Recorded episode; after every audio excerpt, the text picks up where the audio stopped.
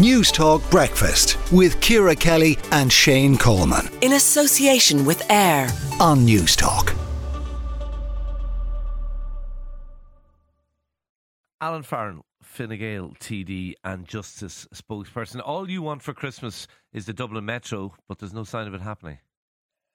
That's correct. Uh, good morning. Um, unfortunately, An Bord Pleanála um, have uh, altered their um, uh, their their plans. Uh, it was published on the website yesterday morning that the decision on Metro was due to be made yesterday, uh, and although uh, an oral hearing had been flagged by them, they haven't actually updated um, that particular piece of information, um, which I think is crucial uh, for the delivery of this piece of critical transport infrastructure. How, how long uh, is it going to delay the project by, do you think? Well, that is exactly the question that I've asked. I haven't received an answer as of yet. Um, I was informed yesterday by Bord Pleanála that they have not yet received the inspector's report.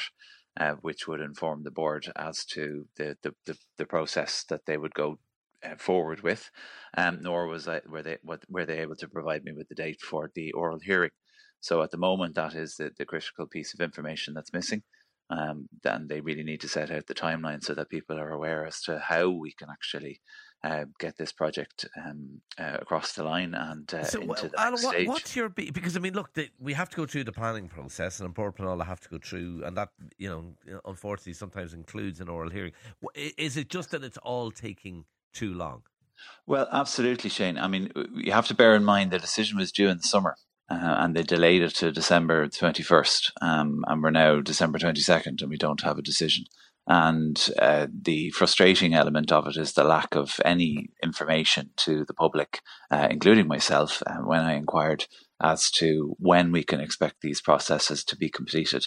I completely understand this is a, an enormous piece uh, of, uh, of documentation in terms of a planning application and an enormous decision for the board.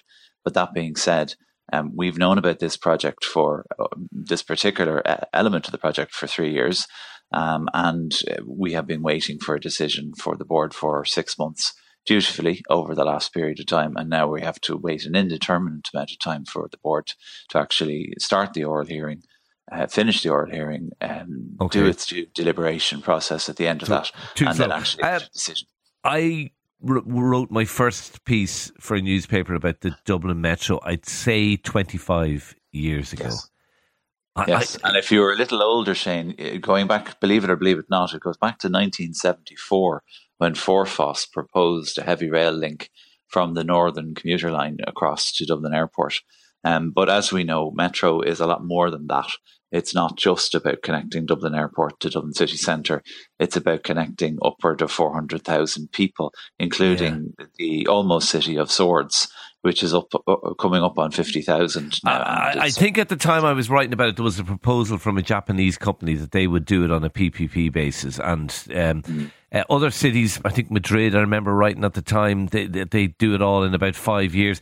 There is a question mark now. The cost has got so huge there is a question mark over on a cost benefit analysis basis whether the project is actually worth doing. Such are the costs. And we were talking tens of billions of euros at this stage. Well, look, I completely understand people's skepticism and, and borderline cynicism at this stage. I mean, I, will be honest and say I've spent the last year, uh, 2023, in its entirety canvassing the doors in Swords. And this, the, the closer I got to the village and the closer I got to the northern part of the town, the more and more people were talking about the fact that Metro hadn't been delivered. So I completely understand. I, am fortunate enough to be in a TD for, for 13 years now this summer, uh, in February, I should say, and uh, almost 20 years in the summer. And what frustrates me most is the fact that look, we made it a legitimate decision to suspend this project back in 2011 because the country was broke in the middle of a bailout and all of that. But we revisited it, excuse me, and we have made a decision to proceed the difficulty I have is that that that, that decision is now four or five years ago. Um, and we're no closer. And as I said at the at the outset, with the delays of to this to planning decision, um, we're we're no the none the wiser as to when okay. we can right. actually expect it. But the costs certainly. Look, I I t- totally understand. I've seen figures uh, banded around in industry publications of around eight eight and a half billion. Uh, but I've seen other figures up, upward uh, of 10 billion. I, I, think the investment is absolutely crucial. for um, the development of, of swords. But, and I think this is where the cross benefit analysis, analysis is successful. Dublin Airport is currently operating at around 32 million passengers. Um, in fact, in okay. January, we may find out if they exceed that. They're heading for 40 million, and they've put in a 15 year planning application to achieve that. Okay. So you think in order to, to, all right? I, I, I, do. We will we will leave it there. Uh, Alan Farrell, a Fine Gael TD Justice spokesperson.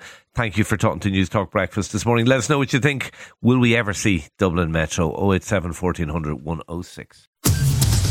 Newstalk Breakfast with Ciara Kelly and Shane Coleman. In association with AIR. Weekday mornings at 7 on Newstalk.